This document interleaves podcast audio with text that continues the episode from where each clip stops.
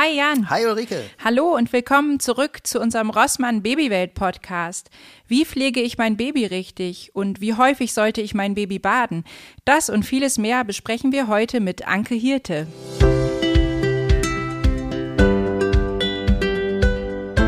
Genau, wir sind nämlich heute zu dritt hier in unserem Podcast. Hallo Anke, ich äh, stell dich mal kurz vor. Du bist ähm, Hebamme seit 27 Jahren, hast davon 15 Jahre im Krankenhaus gearbeitet, warst danach freie Hebamme und bist jetzt mittlerweile ähm, bei Penaten Beraterin für Hebammen.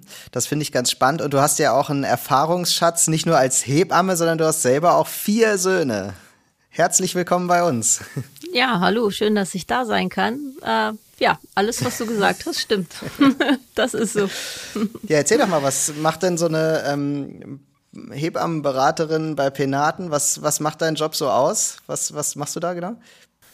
Ja, also eigentlich ähm, habe ich sehr gerne als Hebamme gearbeitet, äh, finde es jetzt aber ganz spannend, auch mal auf der anderen Seite zu stehen. Es sind halt äh, viele, viele Dinge, die auf dem Markt für die Babys angeboten werden, die man braucht oder nicht braucht, das sei mal dahingestellt. Ähm, ein Thema der Babypflege ist leider sehr knapp, äh, was die Ausbildung betrifft. Und da ist es einfach so, dass ich denke, dass es da vieles gibt, was ähm, auf Studien basiert und wichtig wäre zu wissen und interessant wäre und was ich dann auch ganz gerne sowohl an die Hebammen als auch an Mütter weitergeben möchte. Mhm. Wir haben ja äh, ganz viele spannende Themen, die, glaube ich, auch Ulrike brennend interessieren. okay. kurz, kurz vor neuem Baby. Ah, Okay. Was gibt es eigentlich für Mittel? So, also ich denke jetzt zum Beispiel an trockene Babyhaut. So, da bin ich jetzt jemand, der in den Laden geht und einfach ins Regal greift und irgendeine Creme kauft. Kann man da viel falsch machen? Wie würdest du das einordnen? Ja, äh, trockene Babyhaut, alles ist relativ. Ähm, es kommt natürlich immer darauf an, wann ist die Babyhaut trocken, wie trocken ist die. Also man muss auch ein bisschen auf die äußeren Umstände achten. Da kann man jetzt nicht generell sagen, oh, die Haut ist trocken. Also ähm, es ist zum Beispiel so, dass die Kinder, wenn sie geboren werden, sich oft einmal komplett pellen. Da macht man einfach nichts dran. Ihr kennt das, wenn ihr in der Badewanne gelegen hat, habt, äh, das Wasser entzieht der Haut Fett. Ähm, ihr kommt raus und habt Schrumpelfinger. Die Kinder sind eingepackt in Käseschmiere, die wird so genannt im Volksmund. Das ist eine dicke Fettschicht beginnt ab der 17. Woche, die zu bilden und die wird gegen Ende der äh, Schwangerschaft weniger. Wird das Kind geboren, ist die Haut oft trocken, weil sie im Fruchtwasser gelegen haben. Lässt sich nicht äh, vermeiden, dass sich die Haut einmal komplett abschürft.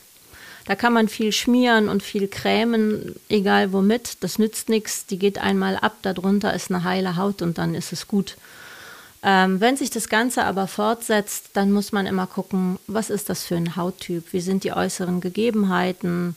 Ist es sehr kalt draußen? Betrifft es nur das Gesicht? Betrifft es den Körper? Generell ist die Empfehlung so, dass man sagt, ein Kind, was gebadet wurde, dem wird Feuchtigkeit entzogen und nach dem Bad über eine Lotion gebe ich der Haut die Feuchtigkeit wieder zurück. Das ist eigentlich das Generelle und immer einfach auch mal abwarten. Und bei dieser Lotion, ähm, worauf kommt es da an? Also gibt es ja wirklich auch ganz viele Produkte. Ich stehe da ganz oft vor und denke, welche ist denn jetzt eigentlich die, die für mein Kind am besten ist? Also das ist äh, eine Sache, da muss man sagen, das ist zum einen Geschmackssache. Natürlich, der eine sagt, mein Baby muss nach was riechen. Das muss äh, der, also Parfum enthalten. Der nächste sagt bloß kein Parfum. Das ist ein Reizstoff. Also würde man eine parfumfreie äh, Lotion wählen. Das wäre jetzt was, was ich für eine neugeborenen Haut immer empfehlen würde.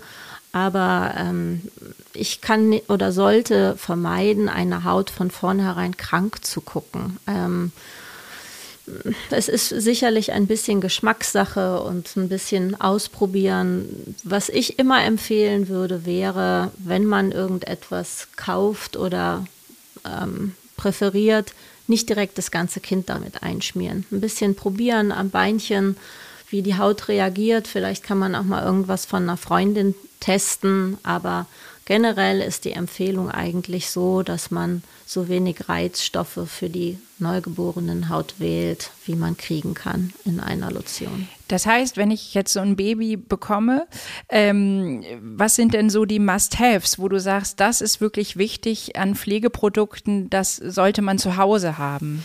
Ja, also ich würde immer empfehlen, eine Lotion da zu haben, um einfach zu testen, ähm, ob man sie verträgt, schon mal an Beinchen. Wie gesagt, immer davon ausgehen, dass das Kind gesund ist. Ähm, was ich wichtig finde, ist eine Wundschutzcreme da zu haben, denn werden alle erfahren, Fieber kommt am Wochenende, der wunde Po kommt am Wochenende. Wenn ich dann losrennen muss, äh, ist es oft ungünstig und unnötig teuer. Ansonsten ähm, als Pflegeprodukt würde ich sagen, muss man nicht mehr da haben. Was man noch empfehlen kann, ist ein, eine Flüssigseife fürs Bad. Ähm, das ist halt so, wenn ich gefragt werde, womit soll ich baden? Soll ich ein, ähm, ein Öl oder was füge ich dem Badewasser hinzu? Muttermilch ist immer wieder, was als Frage auftaucht. Ähm, also ich gebe die Frage ganz gerne zurück und frage, hast du schon mal eine Pfanne ohne Spülmittel gereinigt? Ähm, na, es gibt einfach Stoffe, die lassen sich nur mit Tensiden, also sprich mit Seife entfernen. Und wenn ich ein, ein mildes, ähm, flüssiges äh, Dusch- oder Badezusatz wähle, dann mache ich eigentlich auch nichts falsch. Jetzt neulich äh, kam ja hier so ein bisschen die Sonne raus und äh, unsere Tochter kam von der Krippe und die war schon relativ rot im Gesicht. Es war so kurz vor Sonnenbrand und da kam mir nochmal der Gedanke, dass das bei Babys ja nochmal viel krasser ist, ne? weil die ja eine deutlich empfindlichere Haut haben. Da frage ich mich aber, jetzt gerade im Sommer, muss ich die jetzt jeden Tag mit Sonnencreme einschmieren oder ist das gar nicht so empfohlen? Also generell hat ein Baby nichts in der Sonne zu suchen. Das hat jetzt nichts mit der Haut zu tun. Also falsch, nicht nur was mit der Haut zu tun. Da gibt es natürlich auch ganz andere Dinge, die mit einer Rolle spielen. Ähm, mit einem Baby sollte man eigentlich die direkte Sonneneinstrahlung generell meiden. Wenn es jetzt so ist, dass ich äh, mit dem Kind am Strand spazieren gehe oder wie auch immer, ist auf jeden Fall ein Schutz über Kleidung oder über ein Tuch ähm, unentbehrlich. Und zusätzlich, wenn ich weiß, dass mein Kind an die Sonne kommt, ist auch die Sonnencreme eigentlich unentbehrlich. Und äh, ja, im Kindergarten wird es halt nicht immer geschafft, alle einzucremen. Da sollte man sie vielleicht vorher gut cremen. Also das wäre was, was ich immer machen würde. Und ja, wie gesagt, Babys haben in der Sonne eigentlich gar nichts zu suchen. Die muss ich nicht generell prophylaktisch schon vorher jeden Tag eincremen. Nein. Mhm. Und der umgekehrte Fall? Also es gibt ja auch so Cremes für Kälte im Winter. Ja, das ist halt so, dass wenn es wirklich klirrende Kälte draußen ist, dann besteht einfach die Gefahr, dass die Kälte der Haut das Wasser entzieht, beziehungsweise dass auch das Wasser, was vorhanden ist, in der Haut gefriert. Und in dem Fall sollte man tatsächlich eine fetthaltigere Creme nutzen. Das ist nicht verkehrt. Ja, vor allem Kinder, die jetzt zum Beispiel, du erwähntest es gerade, viel draußen sind, im Kindergarten draus spielen oder wenn man viel spazieren geht bei klirrender Kälte ist es auf jeden Fall gut, das Gesicht, die Bäckchen ein bisschen damit einzucremen. Das finde ich total spannend, weil äh, du jetzt gerade eben diese Creme erwähnt hast, Vor- und den Wundschutz. Das sind tatsächlich bei uns zu Hause die einzigen zwei Sachen, die im Winter und Wundschutzcreme generell nie fehlen. Also wenn wir auch nur für eine Nacht irgendwo hinfahren, das habe ich wirklich dabei, weil ich auch immer denke, ähm, also oder die Erfahrung gemacht habe, äh, wenn die mal wund sind, dann ähm, helfen diese Cremes wirklich wirklich. Also ich bin wirklich baff, wie gut sie auch helfen. Und äh, von daher denke ich jetzt gerade, es ist spannend, weil meine Erfahrung als Mama wirklich auch sagt, stimmt. Und im Winter eben auch. Also gerade wenn dann irgendwie Schnee liegt und Kinder sind ja auch so, die spüren das ja auch noch nicht. Die haben so schnell auch durchgefrorene Wangen. Ja. Und meine Kinder lieben diese Creme auch, weil die eben auch schön auf der Haut ist. Die merken richtig, wie das schützt.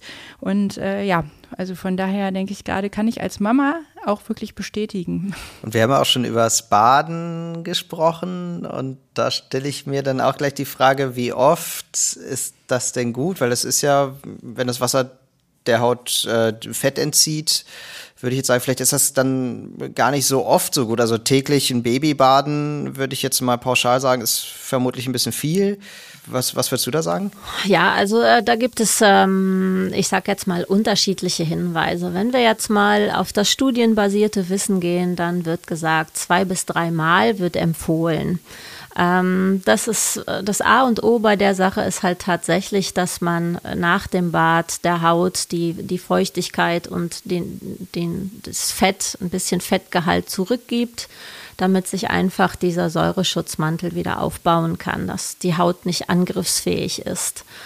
Ähm, was man halt nicht vergessen darf, ist, das Baden ist nicht nur Baden. Also das Baden ist Zuneigung, sich mit dem Kind beschäftigen, ähm, das ist was, was der Papa übernehmen kann. Das habe ich zum Beispiel in meinen Nachsorgen so gemacht. Erste Badetag war grundsätzlich Papa-Badetag. Da hatte ich auch einen Vater, der machte mir dann abends ganz stolz die Tür auf mit einem T-Shirt an. Da äh, stand drauf Bademeister.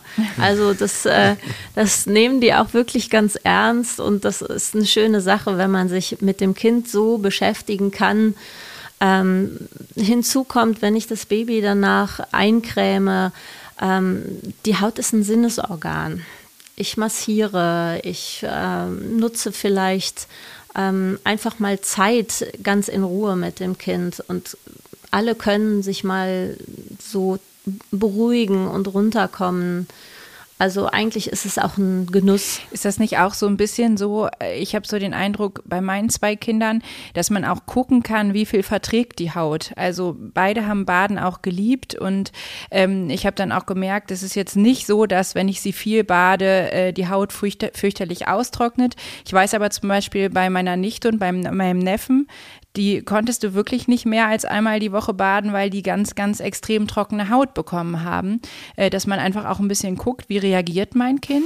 Das ist das, was ich anfangs auch immer sagte. Alles ist relativ und alles ist ähm, was, was man für sich einfach entscheiden muss. Ne? Das ist eine, ähm, eine studienbasierte Empfehlung mit zwei bis dreimal die Woche.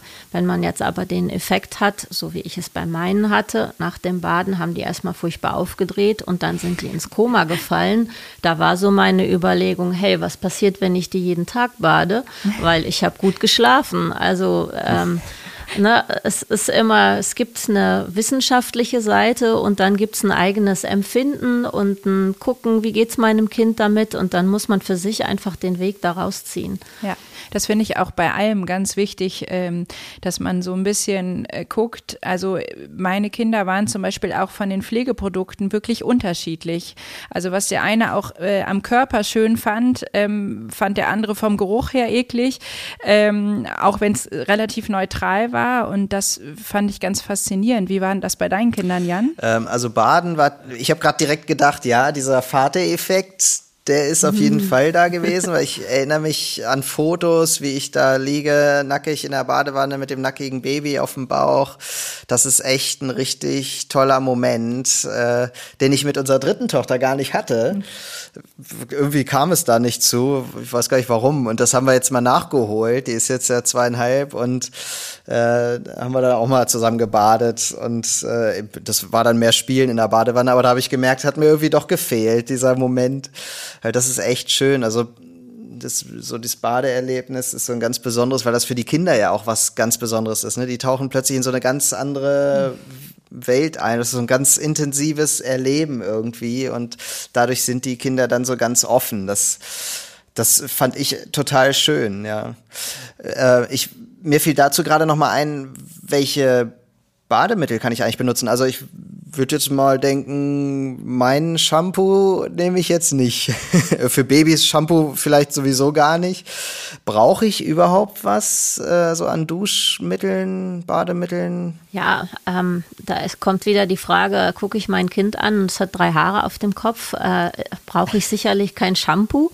Ähm, ansonsten, wenn ich einen, milden Badezusatz habe, ähm, einen möglichst flüssigen, der bei den Kleinen nicht so viel Schaum macht, damit man das Kind auch noch wiederfindet, dann bin ich sicherlich auf der richtigen Seite. Und ich brauche auch keinen separaten äh, separates Shampoo fürs Baby. Das ist in der Regel nicht nötig. Also wenn ich was pH-neutrales nehme und nicht das, was mein Mann morgens unter der Dusche benutzen würde, da, wo das ganze Haus nachriecht, das wäre sicherlich etwas zu stark fürs, fürs Baby. Also einen milden pH-neutralen Badezusatz, das wäre schon gut. Und äh, bei meinen Kindern war es zum Beispiel so, die hatten nach der Geburt ziemlich stark mit Kopfgneis zu kämpfen. Und da ist uns dann auch zum Teil empfohlen worden, weich das mal im Badewasser ein oder mach mal Öl drauf. Ähm, und da gab es so ganz unterschiedliche Meinungen zu. Im Endeffekt haben wir nachher gar nichts gemacht und es einfach sein gelassen. Und es hat sehr lange angehalten. Also bei meiner Tochter sieht man mit zweieinhalb unter den Haaren immer noch so Reste. Aber bei meinem Sohn war das auch lange so und es ist irgendwann einfach weg gewesen. Würdest du da eine besondere Pflege empfehlen? Ja, ähm, ich meine, warum wird man dann danach gefragt. Ne? Die Mütter haben halt immer Sorge, dass das Aussehen des Kindes von dem tollen Ideal abweicht. Aber äh, bei manchen Kindern ist das einfach so. Und manchmal ist das Nichtstun das Beste, was man tun kann. Ähm, größtes Gebot bei Kopfgneis, Geduld. Ja. Definitiv. Äh, fatal ist es anzufangen zu knibbeln, irgendwas abzuknibbeln. Ja, man äh, kann das Ganze über Nacht mit ein bisschen Öl einweichen und dann kann man das so ein bisschen vorsichtig rauskämmen. Das, was man dann rausbekommt, ist aber das, was sowieso in der nächsten Zeit abgefallen wäre. Also ja, man kann sich damit beschäftigen, aber man muss es sicherlich nicht. Ist das, ich habe mich gerade gefragt, was ist das? Ist das Milchschorf oder? Ja, da gibt es eine, äh, einen ziemlichen Unterschied. Also Milchschorf wird es oft im, im äh, Sprachgebrauch äh, ähm, als das wird verwendet, aber es ist tatsächlich Kopfgneis. Milchschorf wird eher gleichgesetzt mit einer Neurodermitis, die am Kopf beginnt. Da gibt es äh, ganz klare Unterschiede. Ähm, der Milchschorf ist wie, wie eine Fettzelle und ist so gelblich das ist was, was die Kinder eigentlich nicht groß stört. Das juckt die nicht wirklich, das ähm, interessiert die nicht wirklich. Wäre das jetzt ähm, kein Kopfgneis, dann würden andere Unterschiede auftauchen. Das heißt, die Kinder würden sich sehr kratzen. Es würden gerötete Stellen auftauchen. Es wäre vielleicht auch mal an mancher Stelle blutig gekratzt. Sowas gehört definitiv zum Kinderarzt, wenn nicht zum Dermatologen also zum Hautarzt, aber ähm, ein Kopfgneis ist nicht gleichzusetzen mit einem Milchschorf. Da gibt es gravierenden Unterschied. Und du sagtest ja auch gerade schon was von rauskämmen. Jetzt gibt es ja für Babyhaar oder den Babykopf spezielle Bürsten. Ne? Das erinnere ich noch. Die waren mehr so mit weichen Borsten? Ja, das ist auch eine ganz große Geschmackssache, denke ich. Also es gibt, ähm, es gibt Familien, die sagen, ich bin schwanger und dann sagen sie irgendwann, ich kriege ein Mädchen und das Erste, was die kaufen, sind Bürsten und Zopfspangen. Das ist so ein Ne, für manche so ein Must-Have. Ich bei meinen vier Jungs hatte nie so ein Bürstchen. Ähm, nichtsdestotrotz hatten die den ganzen Kopf voll Haare, da hätte ich nichts mit getan. Da brauchte ich tatsächlich so einen kleinen, feinzackigen Kamm, um etwas aus den Haaren zu bekommen. Aber naja, im Grunde genommen, ob man die jetzt abstrubbelt und die fertig sind oder ob man sie abstrubbelt und kämmt, das ist sicherlich was, was wir als Mutter, Vater, als Empfinden haben. Man muss halt ein bisschen vorsichtig sein, wenn man die Kleinen kämmt, aber im Grunde genommen ist das äh, das, was man möchte. Geschmackssache. Passiert nichts, wenn man die nicht kennt. Wobei diese Haarbürste bei uns tatsächlich auch dazu geführt hat, dass meine Tochter insbesondere jetzt gar nicht wegen der Haare, sondern weil das auch so eine Massage war, so ein bisschen mit dieser weichen Bürste über den Kopf zu gehen, das auch sehr genossen hat. Also so ein bisschen ähnlich wie diesem Effekt, den du gesagt hast, Baden ist nicht nur sauber machen. So war das auch so ein bisschen äh, Kopfmassage, hatte ich immer den Eindruck. Und das sagte mein Hebamme damals auch, dass die das auch einfach genießen. Und wir haben das eher quasi dafür genutzt, als dass wir wirklich gesagt haben, wir kämmen jetzt damit die Haare. Ja, das kann man sicherlich so machen. Wenn man aber zum Beispiel auch eine Babymassage machen würde, dann sind Haare egal. Dann würde man auch mit der Lotion oder mit, der, mit dem Öl den, den Kopf und die Öhrchen und alles massieren. Dann sind die Haare halt nachher voll. Also natürlich kann man auch mit einem Bürstchen ähm, über die Kopfhaut leicht gehen und sehen, wie die Kinder das genießen. Aber ähm, ja, ist halt die Frage, wie umfangreich oder wie differenziert man das betrachten möchte. Wenn ich jetzt eine Kopfmassage mit der Bürste mache, ist es sicherlich nur was, was ich punktuell mache. Und wenn ich jetzt das ganze Kind massiere, dann gehört für mich eigentlich der Kopf mit Öl auch mit dazu. Eine Babymassage habe ich ja damals als Kurs gemacht beim ersten Kind. Äh, ich fand das furchtbar, weil das so ein ganz voller Saal war und es war sehr laut, alle haben geschrien und so. Aber von der Sache an sich ähm, kann ich das sehr empfehlen, dass man mal lernt, wie funktioniert so eine Babymassage eigentlich, weil da gehören schon so ein paar Dinge irgendwie dazu. Ich glaube, man kann das auch spontan machen, ohne das jetzt gelernt zu haben. Aber ich fand das ganz schön, so ein paar Sachen zu wissen, ähm, so bei den Händen anfangen und sowas. Ich kriege jetzt gar nicht mehr alles zusammen. Aber äh, wollte ich noch mal als Empfehlung einwerfen. Äh, man lernt da doch schon ein bisschen was, was den Kindern dann auch wirklich sichtlich gefällt. Die werden dann ganz ruhig und man merkt dann richtig, wie die sich auf die Stellen konzentrieren, wo sie gerade berührt werden. So, das fand ich ganz großartig.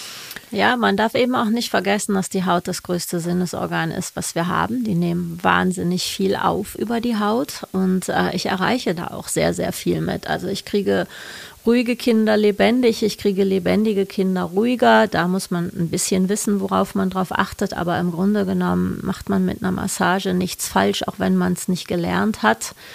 Ähm, generell massiert man nur ein Kind, was nicht schreit. Also die müssen sich entspannen können. Aber das kriegt man natürlich nicht immer hin, weil den Kurs, den ich buche, der fängt um 10 Uhr an. Und wenn mein Kind um 10 Uhr Hunger hat, hat es um 10 Uhr Hunger. Also sprich, oft geht man in den Kurs, um dann zu sagen, okay, ich äh, mache mit, soweit es geht. Und dann nehme ich mir das Wissen mit nach Hause. Und wenn ich dann einen guten Moment am Sonntagmorgen habe oder der Papa diesen Moment nutzen möchte. Ich habe zum Beispiel auch meine Babymassagekurse am liebsten mit den Vätern gemacht. Das war einfach auch total lustig und was ganz toll für die Väter ist, dass die Mütter es zulassen, den Papa mit diesem Baby loszuschicken und zu sagen, du machst das und du machst das schon nicht kaputt und ich bleibe einfach mal zu Hause. Also das ist auch so, ein, so eine Sache von gegenseitigem Vertrauen, die da eine große Rolle mitspielt und ja, also so einen Kurs kann ich eigentlich, wer auch immer ihn macht, wirklich auch immer nur empfehlen. Ja. Ich habe noch mal eine ganz andere Frage. Und zwar hast du ja gesagt, du hast vier Söhne. Ähm, bei unseren Kindern war das Thema Nägel und Fußnägel, also Fingernägel und Fußnägel schneiden, immer nicht so ein ganz einfaches. Wie hast du das bei deinen Kindern hinbekommen? Und hast du da so allgemeine Tipps und Tricks, um die zu pflegen und zu schneiden? Ja, ähm, das ist halt so. Es gibt manche Dinge, die müssen sein. Äh, wenn ein Baby beim Baden schreit, wird es trotzdem irgendwann gebadet. Man versucht, was man noch verbessern kann, um eine Entspannung im Bad zu erreichen. Genauso ist es mit Fingernägelschneiden auch. Ähm, ab einem gewissen Punkt, da ist sicherlich die Hebamme an der Seite der Familien, kann man, darf man die Fingernägel schneiden, nicht von klein an. Und dann ist es so, viele sagen, ach, das geht so wunderbar, wenn mein Kind schläft.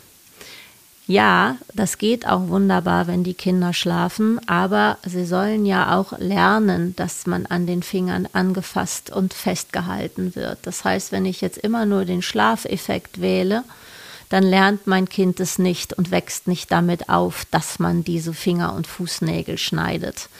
Ähm, ich behaupte, dass das Fußnägelschneiden immer noch unkomplizierter ist als das Fingernägelschneiden.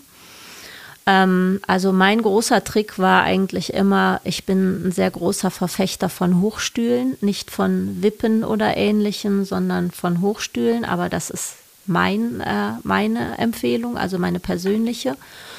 Und ich habe meine Kinder in den Hochstuhl gesetzt. In die eine Hand kam eine Salzstange und die andere Hand wurde geschnitten. Eine Salzstange natürlich so, dass nur ein kleines Ende oben rausguckt, damit die sich die nicht bis wo auch immer schieben, so dass die vorne quasi knabbern können, dass die ein bisschen Beschäftigung haben. Dann konnte man eigentlich ganz leicht die andere Hand schneiden und dann wurde die Salzstange in die andere Hand gewechselt so dass man eigentlich dieses Augenmerk auf die Salzstange legt und nebenbei die Fingernägel schneidet. Und so wachsen die dann damit auf und werden da herangeführt. Das ging eigentlich immer ganz gut. Und du hast jetzt gerade gesagt, nicht von Anfang an. Am Anfang reißt man die, glaube ich, ne?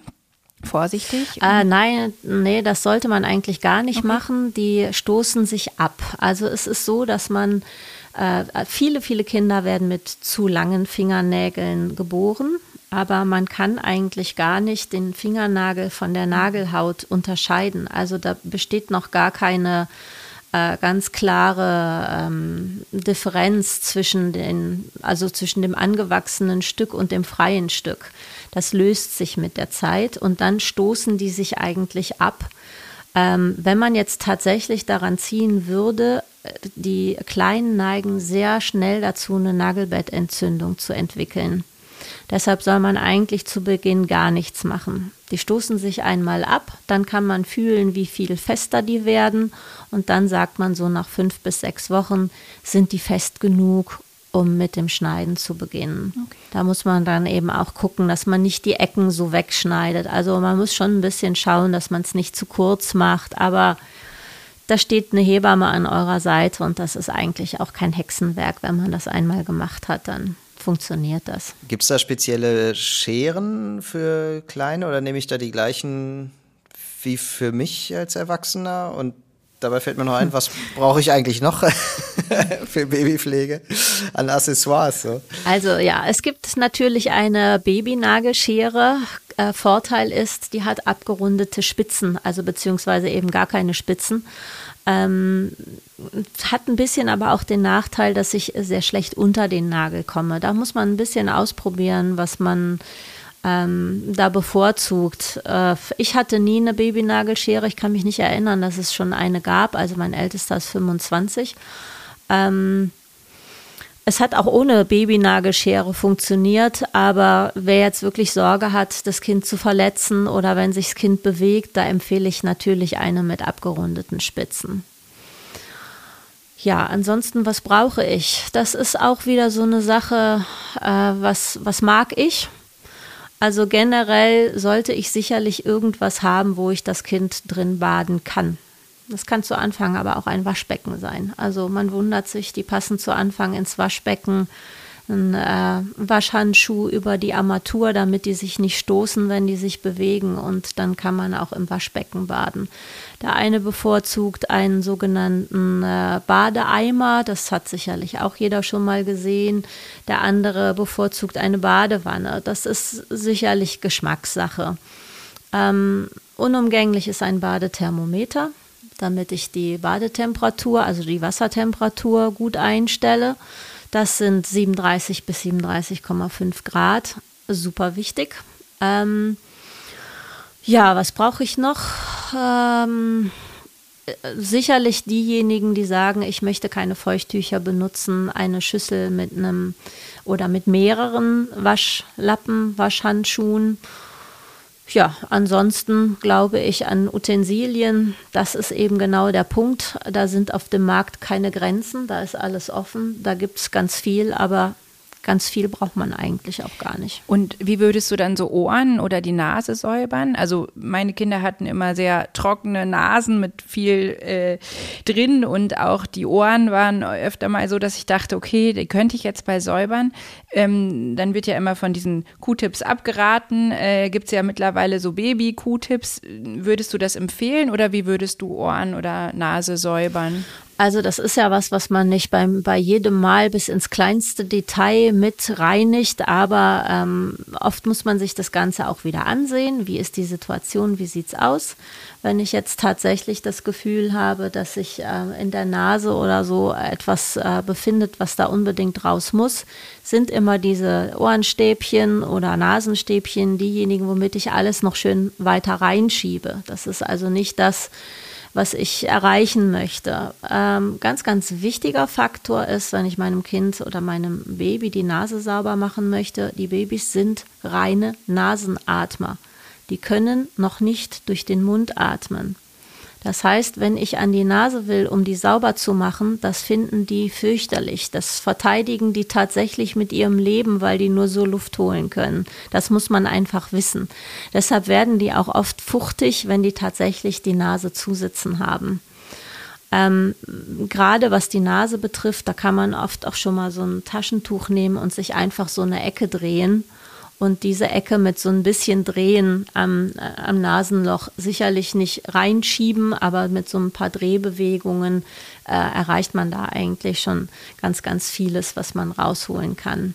Ähm, an den Ohren ist es so, dass es eigentlich reicht, die mit dem Handtuch äh, sauber zu machen. Wenn ich die Ohrmuschel und den ähm, Gehörgang, da darf ich eben nicht reinkommen, mit dem, mit dem Handtuch nach dem Baden, was ein bisschen feucht ist, reinige, dann reicht das eigentlich aus.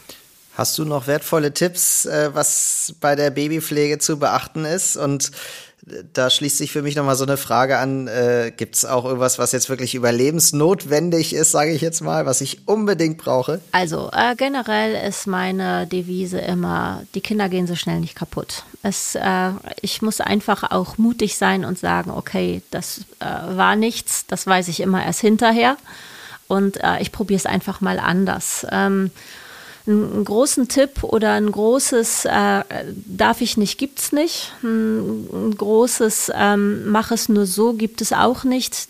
Die Kinder sind unterschiedlich, die Eltern haben total unterschiedliche Ansprüche und einen unterschiedlichen Geschmack. Es gibt zum Beispiel Konturen, da ist es fatal, wenn ein Baby nicht riecht. Das ist ein Zeichen für gut gepflegt zu sein. Das heißt, da müssen die Babys riechen.